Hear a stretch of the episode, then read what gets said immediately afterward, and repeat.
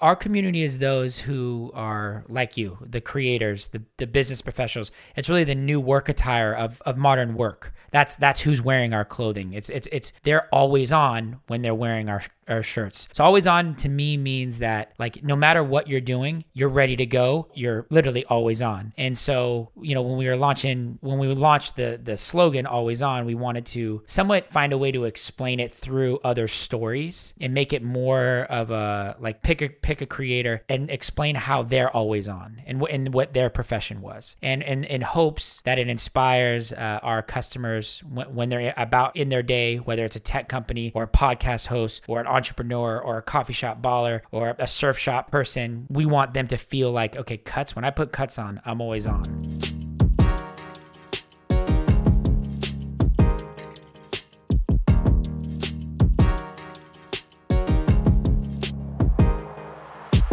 Ladies and gentlemen, welcome back to It's the Bearded Man podcast with your favorite, the world's favorite bearded man, Bob Bay. Today, special guest. He was guest for episode 103 of Purpose in the Youth podcast. That was October of 2018 for any of the OG Bearded Man followers. He's the founder of Cuts, the premium men's apparel that you all should be wearing. If you see me on IG, I guarantee you 110% of the time it is in cuts. If there is anyone in this world that I think of when I hear put in the reps, it is this man. Today on the podcast, Steven Borrelli. Let's go, baby. I'm happy Let's to be here. Go. Stoked. Thr- Dude, three years since that first podcast. You came out to the valley. You're probably like, where the hell am I going? You were a one man team with cuts. I mean, both of us just completely separate lives to where we are today. But Yeah. honestly, man, like watching the growth from you from afar it has been nothing but motivation and fire inside of me because I just see how passionate you are about cuts. It's incredible. Just going Thanks, bro. Yeah, it was full speed. Full speed, yeah. I think I think back to that uh that fir- that first meeting in, in in at, around Hawthorne at your last spot and Sun Valley, Sun Valley, Sun Valley, Sun yeah, Valley. The second spot I had was Hawthorne. Hawthorne, yeah, Sun we- Valley, We've that's had right. we've had multiple spots. and uh I remember like, you know, all we really wanted was at the time just to to have an office, have employees, you know, be able to order food for everyone at lunch. Like those little things is what the dream was and and now like, you know, we're our uh we went, you know, 7 to 26 employees in the last year. Ex- like new office. Uh, it's been it's been a crazy uh, crazy 12 months to say the least. Seven to twenty six, even in the middle of a pandemic. In the thick of it. Oh my- All remote for the mo- for the most part, yeah. That's got to be a struggle with that growth. Just like try, I mean, we were just talking about before, like onboarding and trying to to hire people that quickly. I, I I'm just super curious. Like you figure. Three years is a, is a long time, and it's so obvious to me that the passion has just, if anything, it's only grown within mm-hmm. you. So what's what's allowed for that passion to stick around for so long? Because so many times people start something, they give up within six months, maybe a year. They're not seeing the results that they want. And to see somebody like you really see it through, it speaks a lot about you. But what has allowed you to continuously show up day to day, even as I'm sure there were tons of hurdles and hiccups along, even in just that past three years? Yeah, I think one of the big things is when we created the business, you know, back uh, in, in 2015, the vision was never for like uh, who Steven Borrelli, who I was in that day. Was always for my future self. And the brand's really, the brand was really created not for a 25 year old demo. It was really 35 and 40 year olds, and that's like how we've uh, approached it. And I and I only say that because I see a lot of uh, other founder buddies of mine that they they created brands around a lot of, a, a large part of what how their life was when they started it so right out of school um, and then as they get older and the brand develops it- becomes irrelevant to them. It's something that they're not really passionate about anymore. And I, I you know don't want to give myself all the credit that I thought like I necessarily th- thought that through from day one but uh, when I think about why the, the passion has been there is because uh, I feel like you know it's still something that I'm super rel- super passionate about in terms of like the brand aesthetic and where the brand goes and the people that I could connect with are people that I uh, still you know want to want to be a part of and Um, and I feel like Cuts is really just just getting started. Yeah, and you know what's interesting? I was even thinking about it when I was like sitting down to kind of prep for this podcast. And uh, a big tagline that you guys used to use was "the only shirt worth wearing," and it's not. It's no longer just a shirt. You know, Yeah. like it's it's the hoodie, it's the mask, it's uh, these these one-off Friday drops that you guys have been doing. I think that also just speaks to kind of what you were just saying of like along that, but just also just this big, big grand picture that you're not going to get there in two years. You're not going to get there in five. You're not going to get there in ten. This is something that you you could be doing for the rest of your life. Yeah, absolutely. As different product ideas roll and uh, as growth happens, like this, the the possibilities endless, and the, it doesn't feel like there's ever going to be the moment of like, all right, we did everything we said we wanted to do. Now let's let's move on to something else. You know. Definitely. Yeah, I mean, our tagline went from "We're the only shirt worth wearing" to "We're here to outfit the world's most ambitious people." Um, and you know, when we started the brand, we uh, we were uh, born out of wanting to do one thing great. Part a lot, a large part of it was we didn't have a big team and we didn't want to put too much on our plate, and we wanted to be known for something.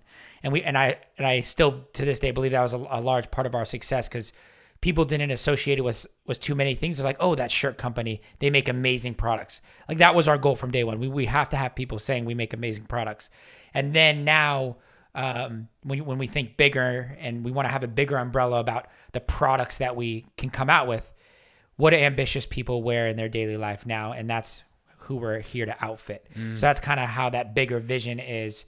Um, and kind of the transition of, of where the brand was and where we're going. Dude, I mean, you have every professional athlete wearing cuts. Every- an- Any person that was in the bubble, I was like, cuts, cuts, cuts. Any, I mean, not even just the bubble of NBA, but I mean, just every professional player that I've seen on my my feed. Waiting for Tom Brady to to get his cut shirt, but I'm, I'm hopeful it's gonna happen at some point. Uh, you see Gronk?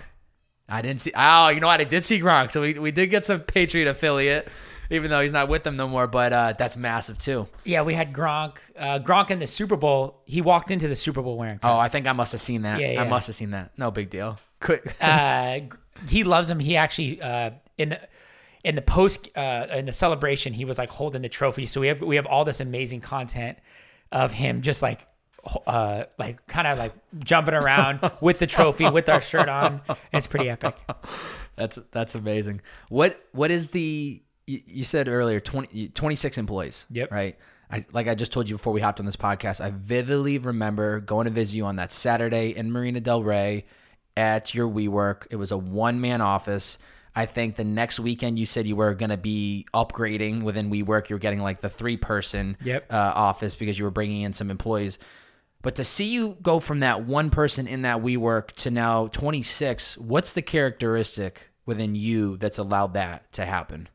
Definitely. I think uh, one, and this is going to be maybe a little cliche, but really having a big vision. Even back then, my vision was, hey, we're going to be a billion dollar brand. I used to say it to you when we were, you know, a $2 million brand. I was like, hey, we're going to be a billion dollar brand one day. And when you do that, it allows your mind to open up to to new challenges and allows you to to grow with the business. Um, y- you know, I've realized because I've had that big vision, I've realized, okay, Steven, you you're gonna have to hire some really talented people if that's if that's the greater vision. You're gonna need to hire. We hired um, this gal named Lisa. She worked at Nike for seven years, then Figs and Eddie Bauer. She's she's been around the block, and she's gonna install that uh, excellence into um, into our brand. And so I've by thinking big, it, it just puts me in a position to go like you know how does nike like you know how would nike approach this certain situation? That's how cuts has to adopt it. You know gymshark what are they doing that that has allowed them explosive growth? Um, and, and and really having a curious mindset towards that. I see you know even even some of our employees it takes a little bit of training to be like you know it's not that we're cop we'll never copy pr- people but there's a lot it to create a billion dollar brand all the the blueprint is out there if you just listen and ask the right questions. Um, from a production standpoint, you can you can on on Lulu's site you can really look at how they've methodically thought about how they go about uh, creating products in terms of community. You can look like you can look at brands like Whoop or or uh, um, Gymshark and, and and deconstruct how they've had success and and apply it to how it fits you. Yes, it's not exactly the same, but you you take uh, uh, those lessons from those bigger brands and apply it to yours and um, if you do that at scale and you're thinking like that all day and then apply it to your team, you can really have crazy success. Mm. It sounds like too when you were talking about I think her name was Lisa had the previous experience with Nike and all these other Yep. brands.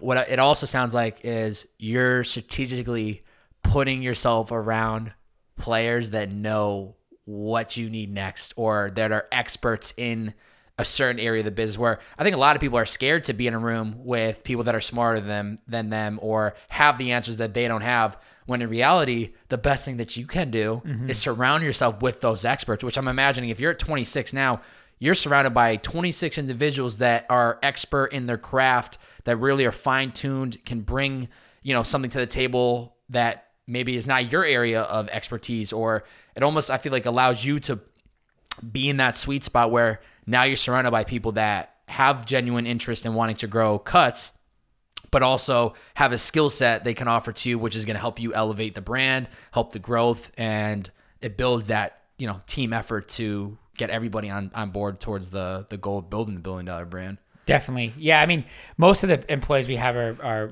are smarter than me, um, more talented in their individual fields.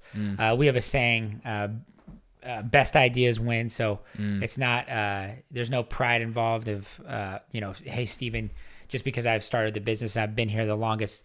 Uh, there's definitely people that have suggestions or, uh, or, or, or visions for the, for their individual departments that I don't have and I let them run with it. Mm, I feel like that's the beauty of that sweet spot because I, like I was telling you before, I was 23 at Liquid IV. You're at 26. That's that sweet spot where everybody's voice is being heard. There's, you know, it's it's growing, but it's also like you're not ar- your arms reach from the head of marketing or you know the head of supply chain. Your arms reach from almost every single person, which allows you to have that easy flow of uh of communication. What's um what's been one of the biggest challenges that you've had to face as a CEO and founder, and what has it taught you? The biggest challenge. So I think it's it's it's it's usually year by year. Like there's there's obviously different as, as the the business goes from two to ten, and and then tho- and so on and so forth. The there there's different things that the the business um you know gets gets more difficult. But I think speaking in the most relative standpoint, when we grew from seven to twenty five employees this year, I think just maintaining that culture. I, I mean, especially with COVID, where we were work from home most of the year, like establishing. You know, when it was five guys in a room, it was easy to have culture because we all knew what was going on. The, the the thoughts in your head were often spoken to everyone, and you know you did everything together. So there was a there was often a it was very easy to have let everyone know what the clear vision was. Now, when you grow, you have 27 to 26 employees. There's people that just inherently don't understand the vision, and then you can somewhat get upset with them when you're like, okay, that's that's not the way we do it, and just really installing the processes to teach culture, teach teach who we are as a brand, how we go about things. Um, it, you know, it needs to be repetitive, uh, methodical, and you know, frequent. Um, because if if you don't do it, you know, in that in that process, you know, you're just gonna people are gonna fall through the cracks. Is it tough bringing in? I know uh, one of your old roommates, Ethan, works for you now. Yeah. and so I would imagine that can go one of two ways. You can bring in one of your closest friends, and business runs great. You guys can have both the relationship, you know, in office hours where we're here to do business, and then outside we're here to be friends. But then there also can be that that place where it just doesn't work for some people. I would imagine it's probably worked great for you guys from what I've seen from outside looking in. Yeah, I mean, uh, Ethan. Ethan wasn't just like a a, a a sl- like a random friend. He he had experience in e-commerce at Totally. movement watches and Not not downplaying Yeah, Ethan. yeah, not yeah, downplaying. yeah. Respect, He's more than a respect roommate, to my guy Ethan. but he, totally he's uh he's still a friend Yeah. uh, and f- sometimes friends in business don't always but you know we he had actually wanted to work for cuts y- years before but i always was for for that reason was like hey man like i just i do I worry about this you know uh, we already had a couple friends in the business from the early early days and i thought hey maybe one more isn't what we need. Uh, but then so we, we were hiring like a director of brand someone who could run the community team. Ethan happened to have experience at movement eh, running their influencer program.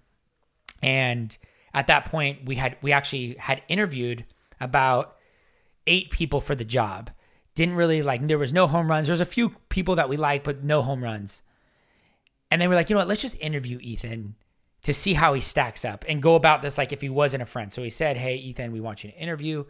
He interviewed with me. He interviewed with a couple, like just just like everyone else. We actually put him through probably a more strenuous interview process, and then I actually was like, "Hey guys, like you make the decision. Like mm. I want you to tell me who the best candidate is out of these nine people that now that we've interviewed. You pick." And they all picked Ethan, and it it, it was really good during COVID because I think it would have been hard in that role, like director of brand, to expect someone to lead the brand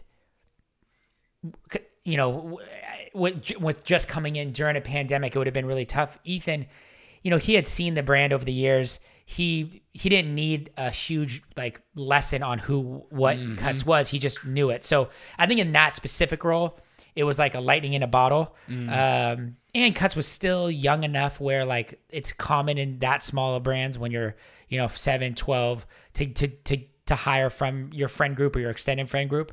So I think it worked. I think now with a little more procedures, it, it- like a, a good friend might not work because they would be a couple, you know, layers low. Ethan's in, in leadership, so I can really lean on him and trust. So I think uh, in that respect, it's worked really well. Hasn't come without you know the the the arguments, but he he.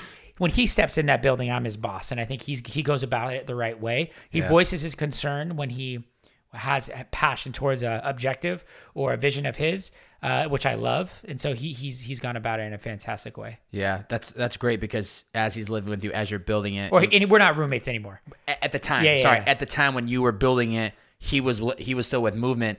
He, you're you're probably his sound. You're the soundboard. Yeah, Or, excuse me, he's your soundboard because Yeah, you're the one man team. You you come home at the end of a long day of work and he's you're telling him Well, everything we're going through. I, I actually have to give him more credits due. Part of that soundboard, he created. He came up with the only shirt worth wearing. wow, Yeah, so we were in there one day, and I was struggling. Like I had to drive like all the way from this is when OC when your when your manufacturer was down there. Yeah, yeah. I had to like drive back, and it was like long, long days. Like, and I would have the shirts in my car. Like going to our DC was a little night nightmare. And uh, I remember he would be like, "Hey, man, like, you know, he was a great sounding board." And one day we were like, because I, I was like, "Hey, maybe we call it the world's best shirt." And he's like, "No, you want to say it without saying it." So like, the only shirt worth wearing is essentially saying that without saying it. Yeah. So that's kind of how we came up with it. And they were like, "Wow, let's go." Let's go. Let's go. Surprised that wasn't the tagline. Yeah, yeah. Cuts. Let's go. Oh, that's funny. Um, I'm I'm curious, like especially as a CEO of a successful company, rapidly growing, a lot of probably inbounds coming to you, a lot of emails. How how do you stay focused in the day to day? Because there's clearly so much to do, so much that you want this brand to become.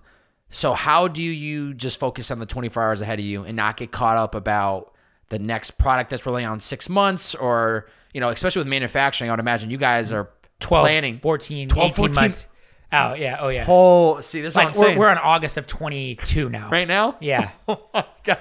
So how, how do you focus in the day to day? Are there any, anything that helps you like stay dialed in? That's a great question. I still feel like I'm uh, sometimes scattered, but uh, um, you know, some of the little things I do when I get in, I clear my in- in- inbox. I star the ones that are appropriate. I, I try to limit my inbox time.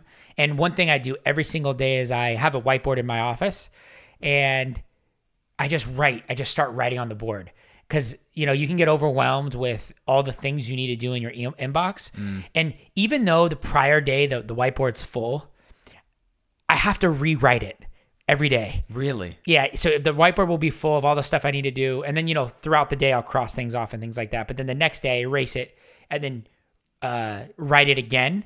And I think something something about that like it puts it very tangible in your in your mind of what you need to do versus like if it, it like putting it on paper just it just matters but if, if if i'm just looking at it from the prior day Yeah. it doesn't have the same effect like i can actually get it done So when you're writing it down, it's almost like reminding yourself, like this is what need, this is the priority. This is what needs to get and done. And it makes it almost like okay you can actually get that done today you know versus like if it's just a list like i i went through a phase where i would print out you know everything and it just wasn't the same like something about just getting it like physically writing it uh allows me to you know get things in i would say one of the things i i do with the team is like when you grow a team a lot of the times people can be have these grandiose show visions. I think one of the things that we've really learned this last year is like you can do a lot, but not a lot has actual value. It actually works. And sometimes if you're not really looking at the numbers to say, okay, did this have value to our business or are we just doing a lot of stuff? Mm. Is something we've overcome really well. And I think the best businesses in the world definitely go through this when they start to scale is you can you can fill your time with being busy and doing a lot, but it's not really impactful to the business. And during COVID, um, we've we've got really uh, you know we we've installed OKRs to our business, which is mm. huge. Uh, you know, and it allows the whole team to understand what what what why we're asking everyone to do this, and produces faster uh, value to us. So. Um, you know, th- this year we've we've really focused on like you know measuring what matters. Yeah, it's very easy to get caught up in kind of you know answering all the emails that yeah. aren't moving the needle, where your time is so precious that those emails can always get answered. Obviously, like you said, you prioritize the, the, the emails that need to get the response, whether it's internally probably or something you know that's at the top of the funnel that needs to get answered. But uh, yeah, I mean, you have to find ways to prioritize. Something that I learned from Liquid I.V. is our rocks and our sand, and so your rocks are these high priorities. We use, like, yeah, yeah, too, it's yeah. great. It, it, it literally like puts everything into perspective. Where you know I keep a running to do list of all the things that need to get done and I just reshift and reallocate them as things pop up or as you know things become more of a priority. But um, I think that's the key. Is you know me answering these emails right now. Is this to really move the needle? Not so much, but me focusing on Q2 planning or you know trying to find ways to hit my targets. That's gonna that's gonna be more impactful on what I do on a day to day than me just responding to this email about some business opportunity that it doesn't actually make sense. Yeah, I think one thing I try to do is only think like super big vision right now. Mm. I think oftentimes I when I get like my team's great. They do their job. They're they're they're focused on um, the day to day. And not not to say that I, I don't go down in the weeds, but the the more I can think 12, 24 months out, uh, the more the more we're going to be prepared when those days come. Yeah. Versus if I'm always thinking in the day and there's not that leadership at the top thinking advance, then we're not going to be ready when those months come come around. So yeah, um, it's it's uh, you know, because you know there's only so much you can do intra month to have more success. You know, you can't really work harder necessarily to have more success in that intra month. But if you plan 3, 6, 12, 18 months out and allow and allow yourself to be creative and let it sit for a little bit and talk about it and be methodical about it.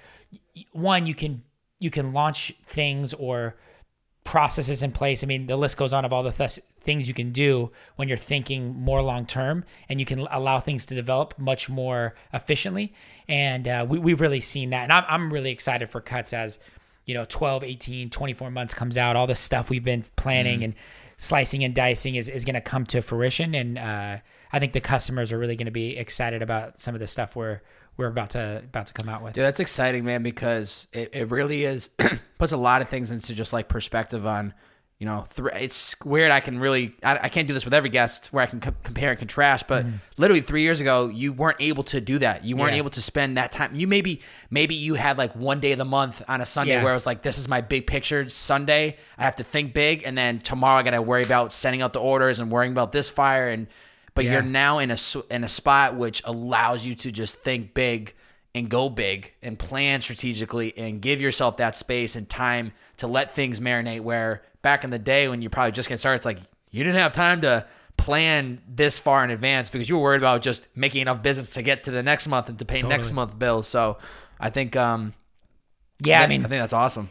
That that was that was a phase I'd never want to do again. But yeah, like in in in you know when, when last we talked, it was like all right, I had a big list that I had to do today, and I just had to get those things done. And then the next day there was a big list, and it was hard to um, it, you know we, we were during that phase you really knew what you needed to do. Yeah. But then i would say that middle phase where the, like the year we didn't see each other mm. we we did get distracted because we didn't have a structure in place with okrs to truly measure all the things we are doing. We're like okay now we have bigger budgets. Let's start doing this or that and this crazy shoot. Let's spend 60k on it. But is is there actual value there and having a system in place to measure that value and i think not that we spent crazy money on things we shouldn't, but um, now we have a process to to to measure these different initiatives that we want to do um, in a in a much more efficient manner. So um, and it allows us to scale faster because we understand what actually works, not just a bunch of we're doing a bunch of stuff and our business is growing, so all of it must be good. now we're realizing, okay, What's really- actually working? yeah, there's like three of those ten things that are really everything else is fluff. Yeah. But if you don't have a system in place, you can easily think all ten things, and especially when the business is going well, Yeah.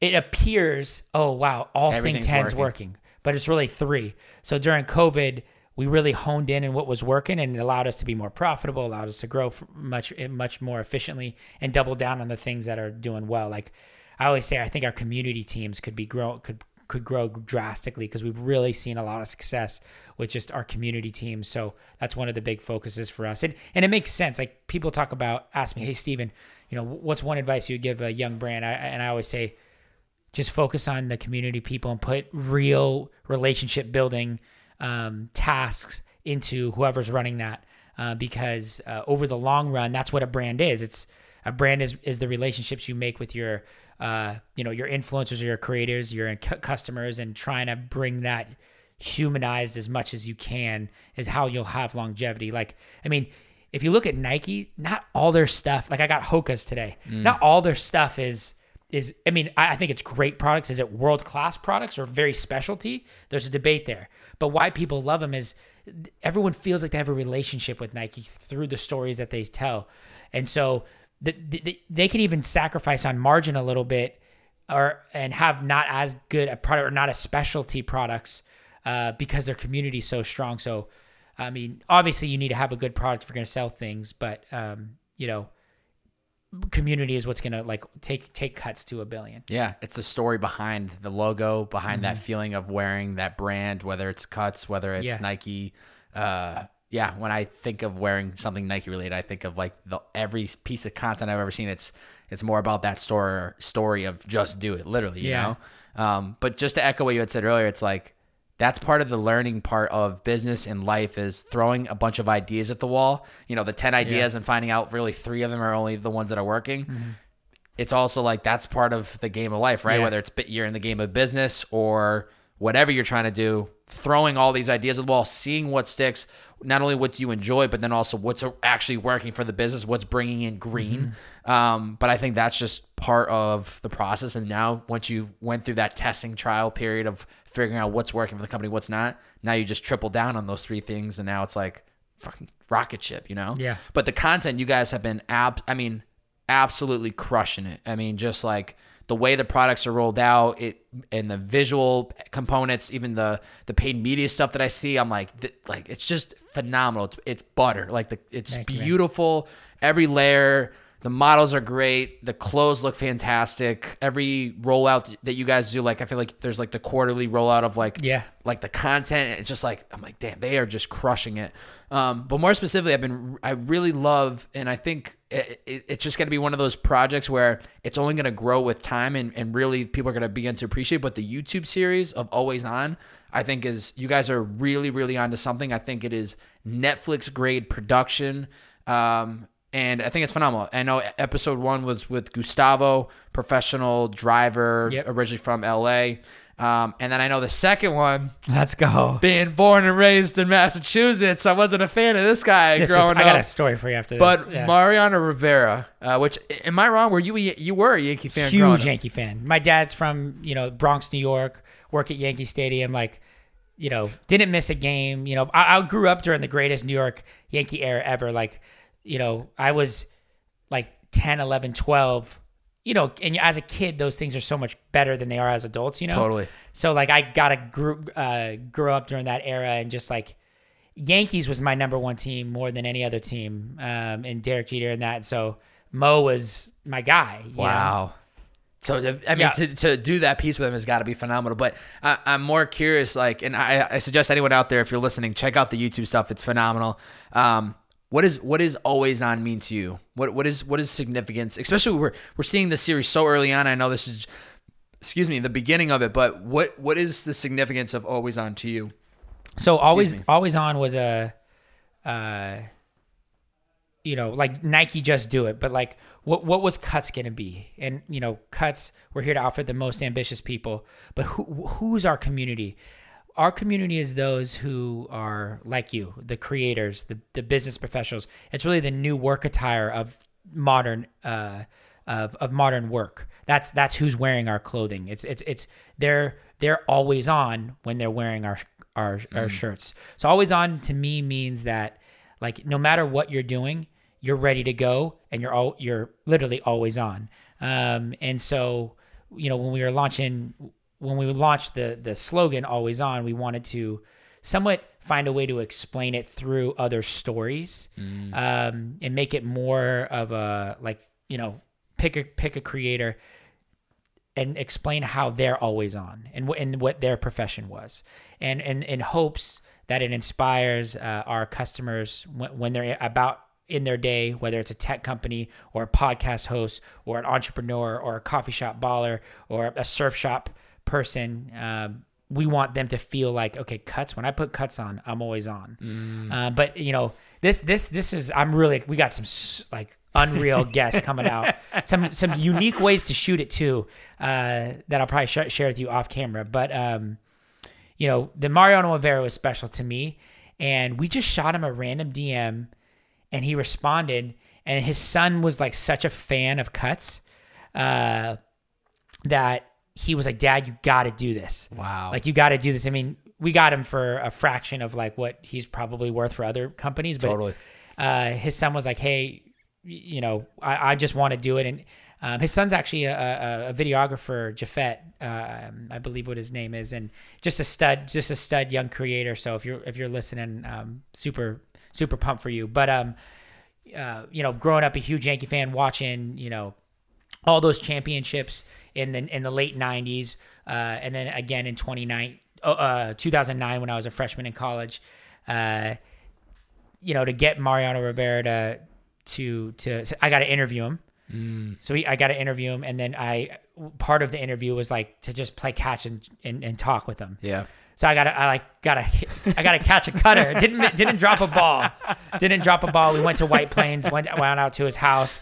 We're, we're, we're, we're uh, we had to have a small crew, Of course. like minimal, minimal people. Um, it was like you know a hit and run trip, but it was, it was all time. It was like, it was so cool to think because like three years ago to be able to work with like it was Jeter and him as like my number one A one B type deal. Yeah. Of like anyone in the world I would want to work with, it was one of those guys, you know. And to have it happen, and you know, it was cool. He looked me in the eye and he was like, you know, when you look at cuts, and he said it with his accent. He's like, you guys are all about excellence, and he was explaining. He was talking about the shirts, and I was like. This is epic, baby, and it was it was so inspiring, and it really got me like wanting to jump up and down because I was like, who else could I like? I could be interviewing Barack Obama tomorrow, you know? Like that's the type of like fire it gave me. Yeah. And like life's all like business is all about momentum. And like early days, momentum was just getting one sale. And then you kind of grind and you're trying to figure it out. Um, then bringing on your next employee. And when I brought on Carter, Carter started all of a sudden handling all the finances. And then Sean was doing the operations. And then Brendan was doing photos. And then as we've added more employees, we've we've caught momentum. We've also slowed down a little bit.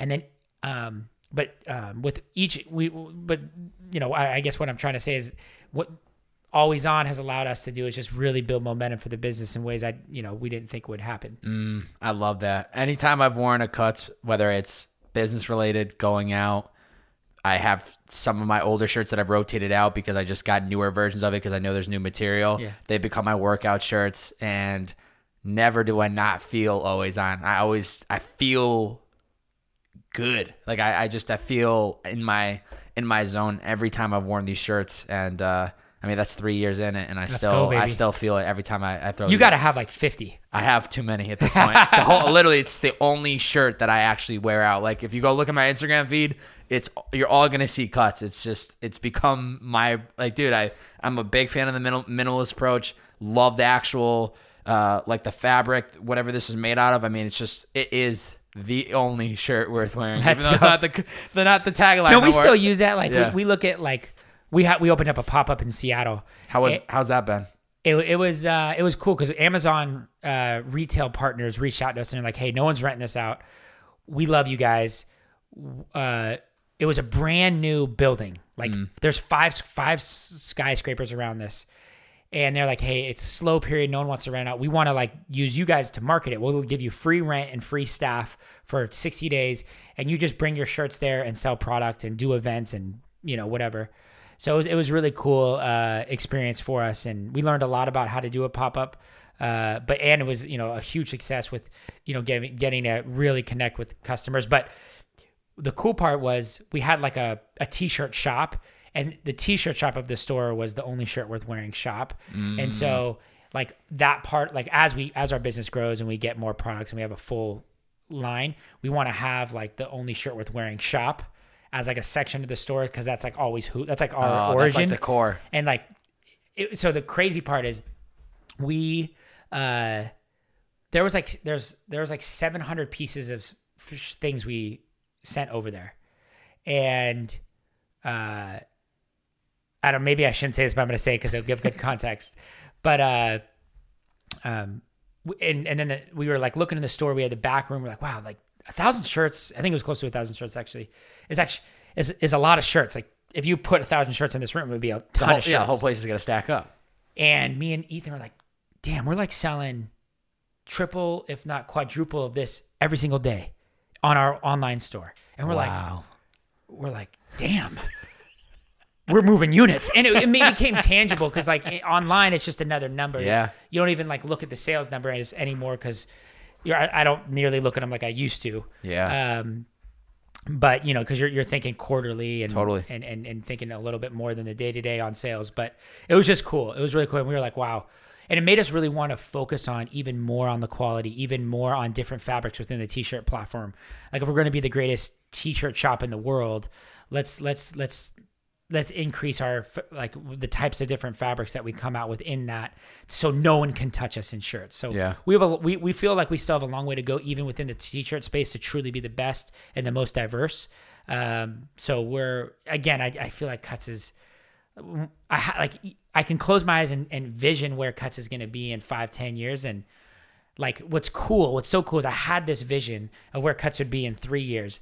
And a lot of people ask me could you have ever imagined the success you have and not in a cock i don't say this in a cocky way but this is what i this is what the vision was. It was to grow the businesses at this speed. Um, so and i did it and we, or we did it. It was a, a, a huge effort by everyone involved not just me. Um, but now when i close my eyes i'm like where's cuts going to be in five ten years?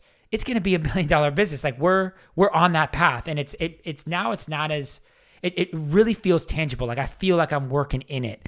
And so when you can dream like that and then you do it the confidence it gives you is like i feel like it's magic sauce it's like it's like when uh in, in in Space Jam when they're like in the locker room and they're drinking that like water that they think is magic and it's just Michael's normal water. To us, like having that experience and, and, and having that vision in the beginning when we had nothing, we didn't raise venture money. I was living at my parents' house to then having 26 employees. That's given me l- truly like magic sauce, like magic juice. Uh, that like you can't just like get that just from working harder or uh, like you have to have that experience and and and and and, and like the reckoning so to speak i don't know if reckoning is the right word but uh um so you know it, it's like it's gonna happen The one word that is just screaming in my mind as I'm listening to you and watching you and just seeing you like emotionally describe this, relentless.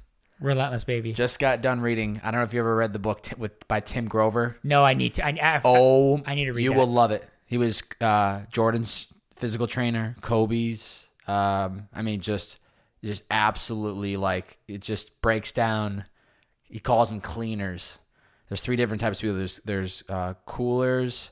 There's one more, and then there's cleaners. And the cleaners, there's just there's no there's nothing that gets in the way of a cleaner executing. It's your Kobe Bryant's. It's your Michael Jordans. It's the CEO of a business that just continues to show up and do the work. I mean, you're you are the definition of a cleaner. It's it's Thank just you, absolutely relentless. and i would say cuts is made up of a bunch of cleaners too though I agree. uh you know Based E- on the the Ethan, growth, totally. I, I think in the beginning, in the early days, uh, I think some of the early hires, like I look at some other brands that came out at the same time with us, and they struggled because I feel like they didn't have, they didn't hire other cleaners. yeah, Uh, and we hired A's right out of the gate, like the five guys that we started with. Carter running finances. He was a CPA before. Totally like I'm more demonstrative, or maybe demonstrative is wrong. I'm more like outgoing with my approach towards being relentless. But Carter is like very quiet, subdued, but he's a killer. Sean, who runs our operations, is a killer, and he he's relentless with just. He's taught me so much about business operations, and he worked at Boeing for eight years and's been a stud. Uh, same with Brennan and Ethan, of course, on the marketing side, um, and now with Lisa, this new hire that we brought on from Nike. She's just relentless, and I something when you know about uh, six months ago, I was watching this Elon Musk doc, and he goes, "The best managers are the ones that were ridiculously good executors on all hours of the day, and they realize they can't execute anymore. So then they become good, managers because they know." Every ounce of what it takes to execute at a fast and effective manner. Mm-hmm. And so now when I hire, like I try to put people as a non-manager to start and then have them grow into one where they're just executing their ass off all day nonstop and then they realize okay i can't do this on my own i gotta i gotta what i what i've learned on how to do whatever my department is i'm gonna uh, apply towards this new hire and we have a couple working now right now that aren't uh, managers yet but I feel like they're to be absolute studs as soon as like our business grows and um, we start seeing success. I mean, today, today we had so many good conversations, and like I, when I was driving here, I was so excited to be here. I was like, "This is such a good day. I'm fired up. I'm ready to go." but uh, you know, the Q, I always January, February every year is like kind of like you're you're you're taking you're taking notes on the last year. You're kind of coming down from your high horse of Q4 where you're just absolutely savaging and taking inventory on every on every ounce of the business. Where where where do we need to get? Where do we need to cut? Where where do we need to add? Where do we need to elevate all of that? And now March is coming and and I feel like we're we're, we're not not that we were not back because we still grew in those months, but it was like kind of like the, the wheels were really grinding Yeah. now I feel like there's like you know uh, WD forty in them and it's going, and uh, you know it's cool when now we're we're talk we're starting to talk to a lot of creators and every one of them's oh dude Cuts is such a sick brand. I can't wait to work with you. Versus like th- two years ago it was like eh. Like what we've created is sick and we and everyone's proud of that and we we we get in these conversations with our held with our our chin up and ready to go and now we can demand more out of these people like it's somewhat of a privilege to work at cuts and we don't hold that lightly. Like you Yes. better you better bring your a game because we're always on you better be always on too. Um and so uh it, it's just like the last couple of days especially have been just some some really good conversations really good momentum and um the next the next the, the, the- like the next tw- seven months for whatever the eight months of the year left is going to be amazing but um like i get i mean we're gonna- like in the next three years it's going to be stupid and I'm gonna be able to pull all these clips together from all the podcasts when they're trying to shoot a documentary on cuts. Be like, I got all the content from Borrelli, dropping these gems along. the way." Honestly, it's gonna be YouTube- gold. dude. Even I still vividly remember it is pure gold. When I was researching you on that first podcast we did, I came across your YouTube channel of I'm so all glad I did these that. vlogs of you by yourself in the factory. I was like, this man should keep doing this. You have the talent in front of the camera, but I, I dude, we're bringing him back i mean Oh. you've seen I've seen the. I've seen some of the BTS stuff. It's Yeah. great. I Well, think it's awesome. YouTube's going to be a big because we look at it like an email list that's like video form. Totally. Um, like our email list crushes. Imagine if we had that on YouTube, we would be unstoppable. So Yeah. like our own channels, it's not. It's a long game. Yeah. I mean, you know this better Yeah. than anyone. So we're we're just getting started.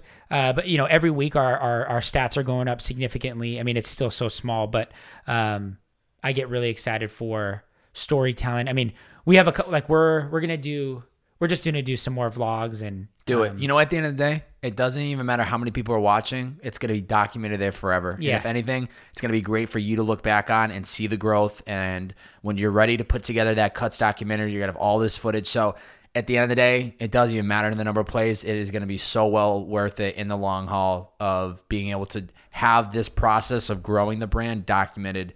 And yeah, I mean, I know there's more content to come, but it's it's going to be it, it'll be worth it. it, we have our, our our strategy is we have our always on, which is our premier content, a little bit more budget behind, uh, you know, big creators. Follow Totally. Gustavo, uh, Rob Stroke, uh, Mariano Rivera, a bunch of cool. Like what's cool about t-shirts and our product is there is similarities between a a Formula One driver and a closer in MLB and one of the best creators on out there in Rob Stroke. They're always on. That's like the common trait. They're Mm. Yeah. ready to go. Yeah. Um, and so that's like our our grand vision for that premier content that people can get beside excited behind. But then each one of those has a BTS, um, and then we do like uh, education around our product about wh- how, what's my fit.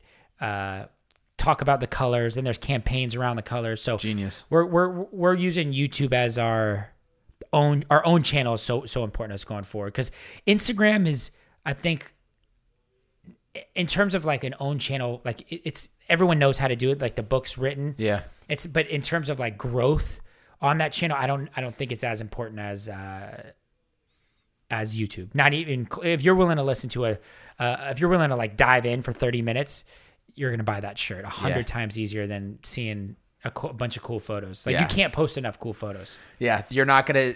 Everything on YouTube is top tier content. I mean, if you're looking for visual stuff, Instagram's great. You can post stuff there. You can post the final product if you want there. But I think YouTube is a whole different, whole different beast, and I think Yeah. the opportunities are just endless there.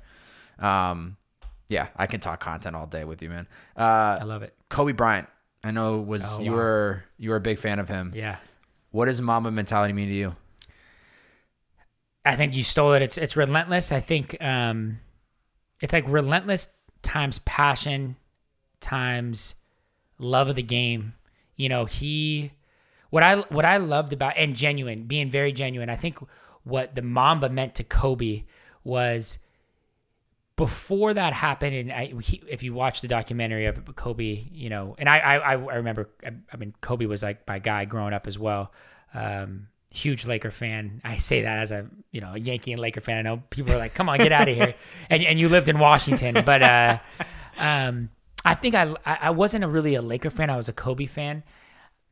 Kobe, you know, when he, he was so when he came into the league, he was so like you know, he didn't he's not like these kids now that are very polished. He was just like this kid that loved basketball and was like somewhat showy and he just was him. He was genuine. Then when the whole like allegations against him and that happened, he he realized like this whole world that he was trying to impress like didn't matter. Like he was just to be Kobe and he was to be uh uh, he was going to be a savage and he was going to do his thing. And I, I I loved like that whole going from Holly like Hollywood's young star to then being hated by Hollywood to then just being like fuck it like I'm Kobe and take it or leave it. I'm gonna dominate and watch out. Um, and then he became such a good dad at the end. Like he was just such a great, great inspiration for for for everyone for any and, and, and anything. He was he was amazing. Um, yeah, when he passed, man, I it, that was that was a day you'll never never forget. I mean, he was my guy. I mean, that was that was a hard a hard day. I remember talking to my dad. I had friends, basketball coaches calling me because they knew I was such a such a fan. I think the hardest part about Kobe dying was Kobe was like the North Star, like uh, especially late, like um, Derek Jeter and Mariano. Those guys, hundred percent, were part of that. But I think where Kobe was, be, he was becoming like a, a venture fund. You know, he had a venture fund. He was an investor. He was a business mind. Uh, and unlike those other guys, he, he you know he brought his his Mamba mentality into the business world, and uh, in a big way. You know, he won a a, a, a Grammy, right? Yeah, yeah. Uh, he he had a studio. He did all this business stuff. I He was thought- just getting started. just getting started and I felt like I was getting so close. Like I felt like this might have been the year like I could have sat down. I even like I remember in the shower I, I had like recited what I would even say to him. Like one day I, I would be like I, you know, I'm that motherfucker too. Like I'm look like I saw the Instagram post. I think You it was know? on his birthday that you had posted about Yeah. like want wishing that you had that opportunity to say like I'm on that same level as you. I wouldn't have I wouldn't have like balked at him. I wouldn't have like pantered to him. I would have been like myself and I I, I would I just felt like he would have been like, damn, this like this MFer, like I, I gotta do business with this guy. He's coming. He's coming for me. And I felt like like like even if that wouldn't have happened, having that like tangible Yeah. where like, okay, oh, you can reach with Kobe. I remember me and Brandon, your your now CEO, we were at a Laker game and you know, me and Brandon meet celebrities all the time now. We, we're Yeah, friends with no them. big deal. Not, not to The Chise you know, Kings, the you know, we- Kings. We, uh, you know, more Brandon more so than me, but you know, that that, that type of thing doesn't really uh, Faze you. Faze us. But Kobe, we saw him walk. We were like, dude, Kobe, like, and he was like not that far from us. He was sitting next to Rob, uh, and we were like, dude, that's our guy. You know, Kobe's here was cool, and uh, for that to happen, man, it was. Uh, it was it was tough. I I think it was it wasn't all sad though. You know, he to see the inspiration that he's caught that he's given to so many people was inspiring to me to just always try to be Steven Borrelli as much as I can. Um, I think as you have more success and you have a bigger business, you you try to be, you know, it, you know, you're you're oftentimes a little more guarded because you maybe either have more to lose or you just don't want to bother too many people. You got a good thing. Um, I think one one of my like v- goals for myself personally is no matter what happens in the next few years, just to continue to be continue to be me, unapologetically authentic. Um, obviously, that w- with that comes being respectful, being a good uh, boyfriend. You know, being a good boyfriend to my uh, girlfriend, being a good uh, son to my mom and dad, a good boss. Like I don't I don't hold that lightly, but also just being me. And uh, I think oftentimes, like in today's culture, that that can be hard. At times, you you know, you feel like the whole world's kind of walking on eggshells to not piss anyone off. Um, but um, you know, Kobe, Kobe was himself, Yeah. and that's why people loved him, and that's why um, he has this this undenying pat. Like people go nuts over Kobe, Kobe because of his because of that approach. Um, and I think there's other examples of that too. To kind of go on a tangent of why I think that's so important is look like who had the best 2020 f- as a personality. Your your boy, you know. Who? Matt DeVoe? No, or uh, El Prez, Boston guy. Oh, oh my God. he had, yeah, you're right. He had the best 2020. You're right. He he he won. He did an amazing thing with the charity. I think I don't even know what it's at. Million, 30, 40 million dollars right. he raised. But he also like just was himself, and he like it was a little risky at times what he said, Mm-hmm. but he kind of was the voice of the people. yeah. you know and sure not maybe not everything he said i agree with but he was himself and i think i look up i look up to him in that to have that much have that big of cojones he, he could have lost you know sponsors i'm sure he did you know with things he said that maybe you know not everyone agreed with um but i also think he also rose to unimaginable heights because more people are like i gotta i gotta be a part of what this guy is doing Yeah. and so with you know that that's that's like the big goal for me moving forward Stay authentic to you. yep Yeah. I uh I didn't I hate to say this. I mean I I watched Kobe growing up because Boston watching, you know, I, I remember watching the these Lakers games in the low lights of LA and just dreaming of living in LA someday. Um and you know, I I saw him as the as the phenomenal player that he was, but it wasn't until he after he left the league and he started doing more interviews and I started watching these interviews and I, I grew so much appreciation for who he really was. And obviously I'd see the skill set on the court, but I, I didn't understand. I didn't even take a moment to think about what it took for him to get to that level and how meticulous he was with everything and just so dialed in on his career and the steps that needed he needed to to to take to get to that level. It, I, I I grew to appreciate him so much more post career, and then seeing, um, you know, seeing him pass, I was just like, wow, that legacy, just absolute legacy.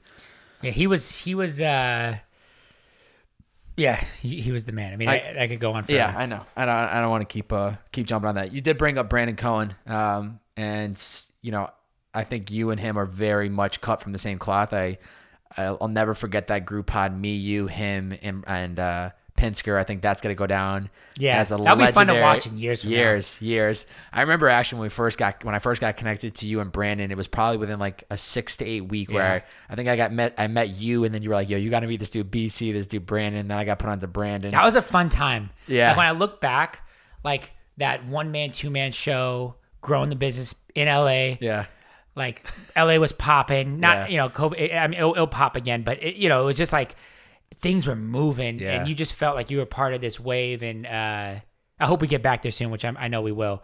But uh, it was it was fun. I was meeting so many new people. I met you. I met Brandon. Yeah. I became better friends with Blake. You know, it was just so A different life. It was a, It was a diff- different it was life. different life, Dude, you- Every I- weekend you were meeting new ones. I remember you you would send uh I think me and Brandon were in a group in, in a chat with you on Instagram, and you would send like going into like the gym at like six a.m. like Yeah. let's go. But I'm I'm curious, uh, either directly or indirectly, what's one of the greatest lessons you've learned from him? Seeing him grow with Liquid I.V., and I know I think you've always said like we're just 12 to 18 months behind, like Yeah. we're we're coming like for that level. But what's what's been one of the greatest lessons you've learned learned from him?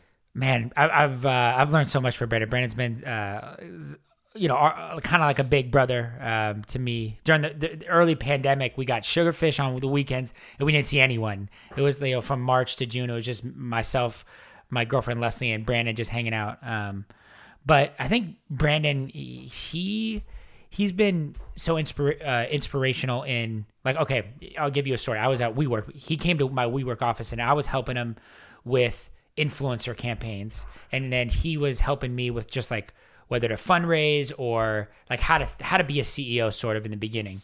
And one day he was like I, I wasn't paying for parking in WeWork because it was 200 bucks a month. Uh, and I was like, you know, I don't need that cost. I can park on the street.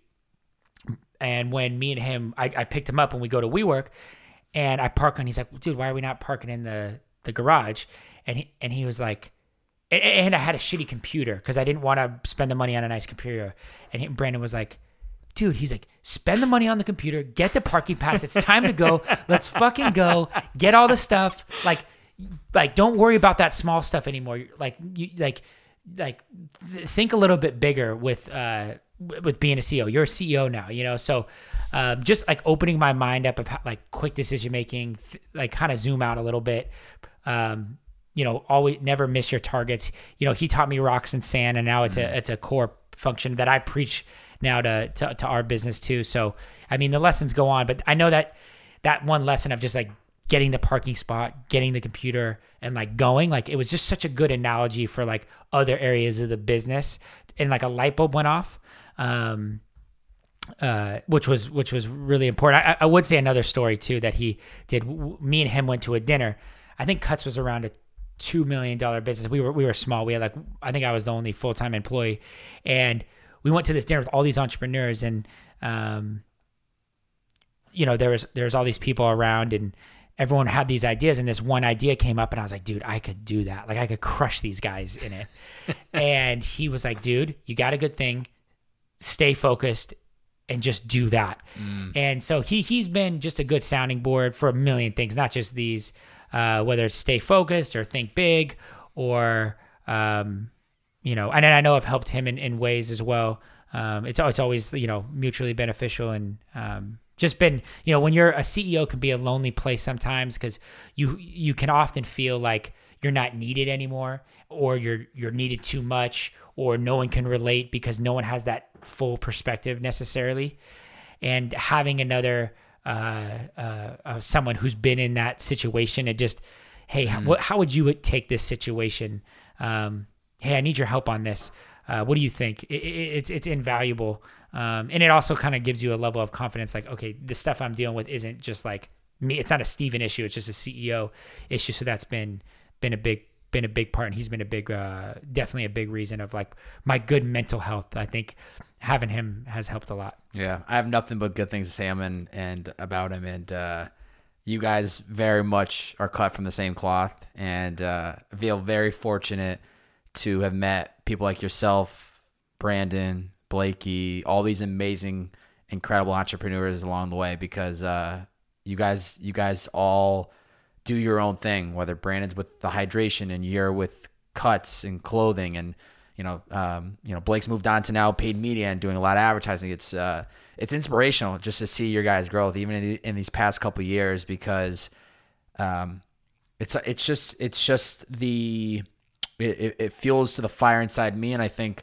even just the people that have been listening to some of these podcasts over the years, where it's like they see the growth and they see the possibility, and it's not unattainable. It's you guys are all doing it. It's even though I'm not in that space of of building uh, a world class premium men's clothing brand, like I could be a premium podcast, you know. Yeah. So it's it's seeing it's just seeing the growth, man. I was really I have been fired up to have you come in because uh, I just see how hard you work and I see the results and I know you're just fucking getting started. So it's just like this constant like He's only going to keep winning. He's only going to keep growing. I want to I want to document this journey along with him because I know it's just going to be a rocket ship and you know, hopefully uh, the next time we we chat, uh, I'll be sitting in a fucking big time studio and multiple Let's go. cameras and I know you're gonna the get there, man. Like I think, uh, you know, I remember when when you started at Liquid I.V. I remember telling Brad, I was like, oh.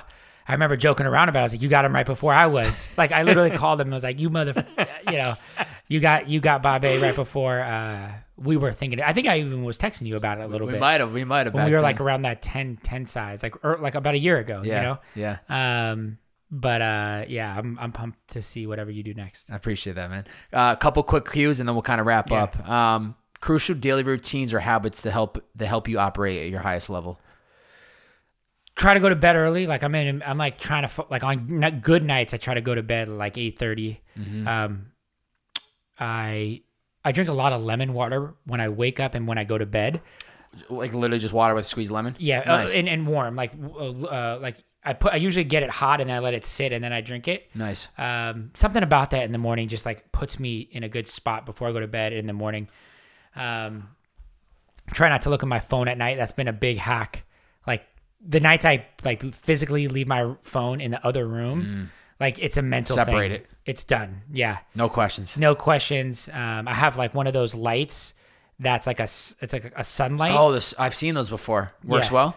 Oh, it's it's a more natural way to wake up. Like Yeah. you know, when you when the human race was like in the early days, they would wake up with the light. That's Totally. like that's the way you sh- like your body's trained to wake up. So um, it, it works well. So it, it, it- and it- and it's not like a light in. It one second. warms its way. It warms. It's like a, it's like a soft to a bright light. Totally. And then at the very end of it, if you don't wake up, it there's a sound.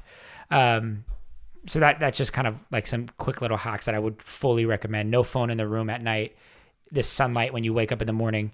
Um, and then uh, uh, uh, uh, what was what was the question? uh, hacks that help you Oh. in like daily. Uh, Ha- ha- one one book. your highest level. If you're running an organization, ru- read OKRs by John Doerr's. Mm. Uh, what is OKR stand for? I know it's like it's like uh, um, it's like measuring what matters. Totally. Yeah. yeah. Uh, object objectives and key results Yes. is what it uh, Yep. what it means. Um, but uh, it's just great for or- organization building, and it allows everyone to understand what matters and why it matters. Mm. And the why is really important for for managers because if you don't have a why, then they don't know how to do the next thing. They're just doing the single thing.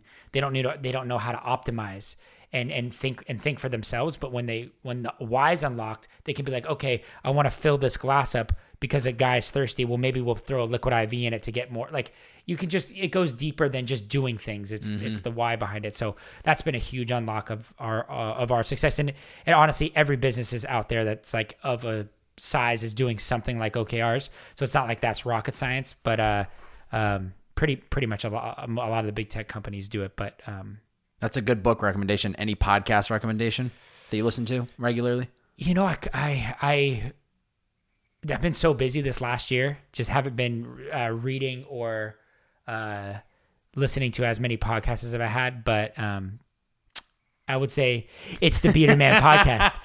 Oh, You got to listen to that one. Yeah, he's got to listen to that one. Plugging me up. You're you're a good guy. Um, what is an area of your life you need to put more effort into? That's a great one. Um, you know, probably, you know, spending more time with my uh, family. This last year was tough with COVID, and you got in a work mode, and you weren't sure if it was okay to see your parents. Uh, my sisters, uh, one had a baby. Uh, my my older sister had a baby, Michelangelo, and then my uh, twin sister is gonna have a baby. So I think this year, just you know, I see my mom and dad a good amount of times, but I think seeing my brothers and sisters as they begin to have their own families, make sure I spend time with them.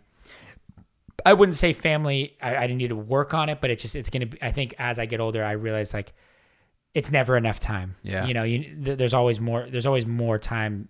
More time with them is, is always better. Yeah, I think uh, a big change since we last spoke is the happiness and joy Leslie has brought into your life. Um, Absolutely. how how important has that been for you? I mean, I didn't have a girl for all those guys out there who like You're standing across a guy that's been single since high school. Yeah, you know yeah. I mean, like a decade. So girls probably like, "Fuck this." I'm scared no, of I mean, guy. I was, I had a, I had a, uh, a couple of small girlfriends in college, but uh, um, you know, it was, you know, I was grinding, you know, for from, you know, call it from 24 to 28, that Mhm. range, or you know, 22 to 28.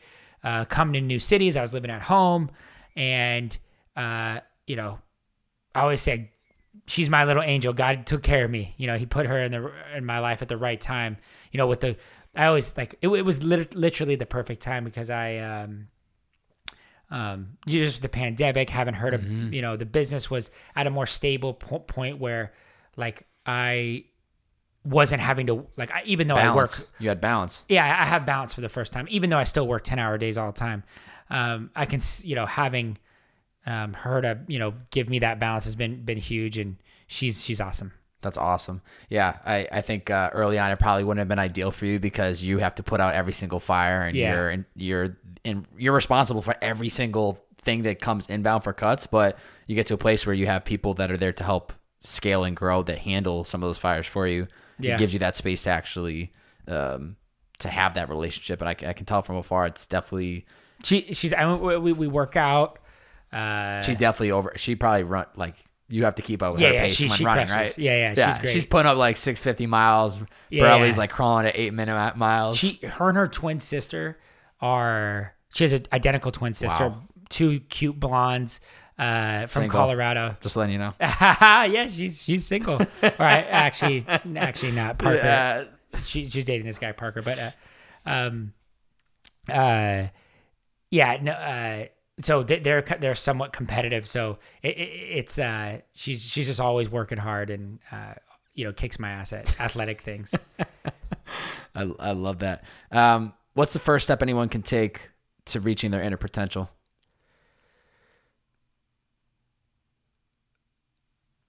Be themselves. I think you, ha- you, you ha- like when I look back, like I was working at a job and I couldn't be myself there. Mm. So that was like the first step. Like I had to do something where I could be Steven Borrelli. And then picking something that's tangible that you have the skills to do is really important because I think so many times young entrepreneurs don't think as tangible enough like they need to like what you're 24 what are the skills you have in your life as of today or ones you tangible like like for me I knew I, I thought I could teach myself e-commerce and and manufacturing. Like those were things that didn't seem without of the realm but if it was aerospace I wanted to do there's a debate if I, my mind was right for that you know? Um so like I so be yourself do something that you can be you and that um something that you're can be t- uh, that's tangible that your skill sets have the ability to do and that you have an unre- unrelentless or very relentless passion towards um, is is really important. And and it is going to be cliche but uh, you just have to have a mindset like it's just not going to fail like I know I say like cuts is going to a billion and people are like yeah yeah yeah I'm sure. But you know it's gonna happen. Like uh, you know that that's the mindset we're, go- we're Oh. going there. We're, that's what we're planning on. And when I get there I'm not gonna be wondering how it happened. I'm gonna be, I'm gonna say look at listen to that podcast from the Bearded Man. That's the vision. Like have you got to be able to have vision you Yeah. know as the last thing. You got to be able to like see it. Like you know I close my eyes. I, I can physically like see the, the office the, the employees like the work I'm doing all the stuff that we get to produce. Uh, I can see it. Like you got to be able to see it. Um, and you know you'll get there. I mean, there's a million other things I could say of Yeah. get surrounding yourself with the best people, but if you can see the vision and that vision inspires you, that should give you like enough motivation to get through any little like the stuff I used to worry about two years ago is nothing now. Yeah. And now like um, you know that that's allowed me to push through things that I thought were immovable objects. Yeah. You got to see it before the world does, and you are absolutely a cleaner, Borrelli. Let's go, baby. Um, as we wrap up, I always allow the guests to put a challenge out there to the listeners. So if they made it this far I in their that. podcast, what's a challenge that you have for them? Anything that you want, a challenge, a challenge. just a challenge. Give me a sec. I got a good one. No, it's good. Take take a second. I, I like doing these challenges to keep thinking. I'm just gonna give you some Yeah, yeah. airspace, but I like doing the challenges because so many times we listen to podcasts and we don't know what's the next best step. We get inspired, or we you know we have all these ideas or whatever it might be. But there's always one thing. It could be going to sleep earlier tonight. It could I got be one. getting your health checked in. What is uh, the challenge you have for listeners? the challenge is to wake up, w- whether uh, a piece of paper, and just write out tomorrow. Like, do it tomorrow. Write out where you want to, where you want your life to look like when you're 40. I mean, even even people I'm close with, I'm like, they're making decisions now, and each year that goes by, I'm like, have you like how does that stack up against what where you want to be when you're 40 or 50 and work backwards. And people don't do that enough. And i'm like i'm like sometimes i have to scream at like family members or cousins or whatever and be like are you like did you did you work this through? Did you did you vision this out? Or are you just doing it because it's there or it sounds good? Like does this true tree up to where you want your life to be when you're 40 and uh you know, I would say do it in a professional sense. I, I think it's actually harmful if you do this in a personal relationship way because that will happen when it happens. But like in a professional sense, like your career, I think you have to just write up where you want to be and work backwards. Yeah. Um, and and ma- and like it's gonna, it might sting, and you might be like, "Fuck, I'm doing the wrong thing," or uh, "This is daunting." But it's better to have it daunting now because time is on your side. No matter how old you are, it's better now than in five years. Yeah. Right. So uh, try to work backwards of how you want to be and, and just like pin it up and put it on your wall. And I think it'll lead you towards making the right choice uh, for your, your next step. Yeah, I love that. At least it's giving you some direction. And like you said, it can be a sting, but that sting is going to eventually go away and it's going to course correct you to Don't let that sting hurt you. Think of it as a blessing. Yeah. Like really think of it as a blessing. I mean, when I was working at my job at an advertising agency, I remember going to my boss office like, all right, hey, I remember sat down with this guy Brian. I was like, hey Brian, um, you know, what uh, what should I do? Um, like, w- if I get a promotion, where's the promotion going to lead me? And he goes, well, you know, next year you'll you'll make. I was making like 30k. You'll make 40, 50k if you get this role, and if you get promoted, you know, 70, and then you know, like in a couple years, you know, maybe you'll make like 110, like when you're 30 or something. And you know, and I was like, I remember, I remember, I literally said to him, I was like, that's like that's like the best I got here. Like that's that's it. And then in that moment, I was like, I got I, this is this this isn't it. This Yeah. is not it. Yeah. Like this is not going to lead me down as something that I'm happy with. Like the incremental 20k would have been a been been cool in the moment, but then Yeah. it, it would have died fast. Like like money to me is like you know obviously I like it to say like the increase in pay over the years hasn't been good. That that's a lie, but the ability to like take shots and swing for the fences is like I have to have that in work. I have to have mm-hmm. the ability like to wake up and, and like be try to be a billion dollar business. Like if I didn't have that, I would be like, I'm in the wrong arena. Yeah. Like I have to shoot in an arena that's gonna allow me to be a billion dollar brand one day. Even Yeah. if it never happens, I'm in that arena and I'm and I'm and I'm and I'm up at bat. Yeah. Like that's what's great about business opposed to like being a professional athlete. Like I'm in in, in, in terms of like my field of like e-commerce fashion like i'm in the pros Yeah. like I'm, I'm i'm there i may not be a nike yet but like we're there and i think it's totally possible for us to go do it Yeah. so um yeah like get in that arena Yeah. get in that arena I love that. Borrelli, it has been an absolute pleasure to sit down with you. I know you're an extremely busy guy. I see the growth from afar. I see you just absolutely crushing it with cuts and every and the team around you. Um, but I I genuinely, man, I I really appreciate you and uh you are one of the many great people that my first podcast, Purpose in the Youth, allowed me to meet. And it, it isn't until years later where I realized and really appreciated that first podcast and that first um, journey of mine of getting into the creative path, creative career was like that vehicle kept driving because of people like you who kept saying yes, who kept driving out to the valley 45 minutes when your office is down here. And so uh, I have nothing but good things to say about you. And I just love seeing you win. It inspires me. And uh, it's an honor to hear, have you here today. And I can't wait to do chapter three at can't wait to do point. this again and, and same goes for you man like uh when i think of gary vee i think of babe you know like that type of a hustle like you're you're the real deal and uh you're gonna go far with that mindset and and look i mean you've already uh come so far since that those that bedroom days I'm, yeah. I'm glad we're still in the bedroom Still in the bedroom. but it's it's bedroom 3.0, it's baby. 3.0 baby Bedroom 3.0. Uh, so i can't wait till that studio's built and I can't wait to do a couple more of these. Every Yeah. every year we we got to do this. Yeah, it's gonna be fun. hundred percent, hundred percent. Uh, ladies and gentlemen, if you enjoyed this podcast, please screenshot this episode, post it to your IG story, tag. Steven at Steven Borrelli. That's B O R R E L L I, and tag Cuts at C U T S. And if you do that, and you you got to remind me though, and I may not look at it right away. If you if you post it for Bobby, tag us. I'll I'll send you a free shirt. If, if you're listening right now, you get a free shirt if you do it. Ooh, just DM you directly, DM, but they have to post a story. they have to post a story. okay, they have to post a story. They have to post a story. Uh, and, and and and and remind me, hey, you promised. Like say that so I don't forget because I'll probably forget. and and uh, like then screenshot your story and then send it in a message And yeah, and remind me, and I'll, I'll get one to you. I have, I have a whole assistant now that just sends out. oh, that's Boom, incredible. Boom, Well, all day. I, I appreciate that. I've gi- given away a ton of shirts. I can't wait for you to do this, but screenshot it, put it live. Get it's the Bearded Man podcast to go viral. Let's go. Ladies and gentlemen, it's the Bearded Man podcast. Thanks for tuning in, Borrelli. Absolute pleasure, brother. All right, pleasure. See you. Well, hey, if it goes viral, I'm gonna have to sell a lot of shirts.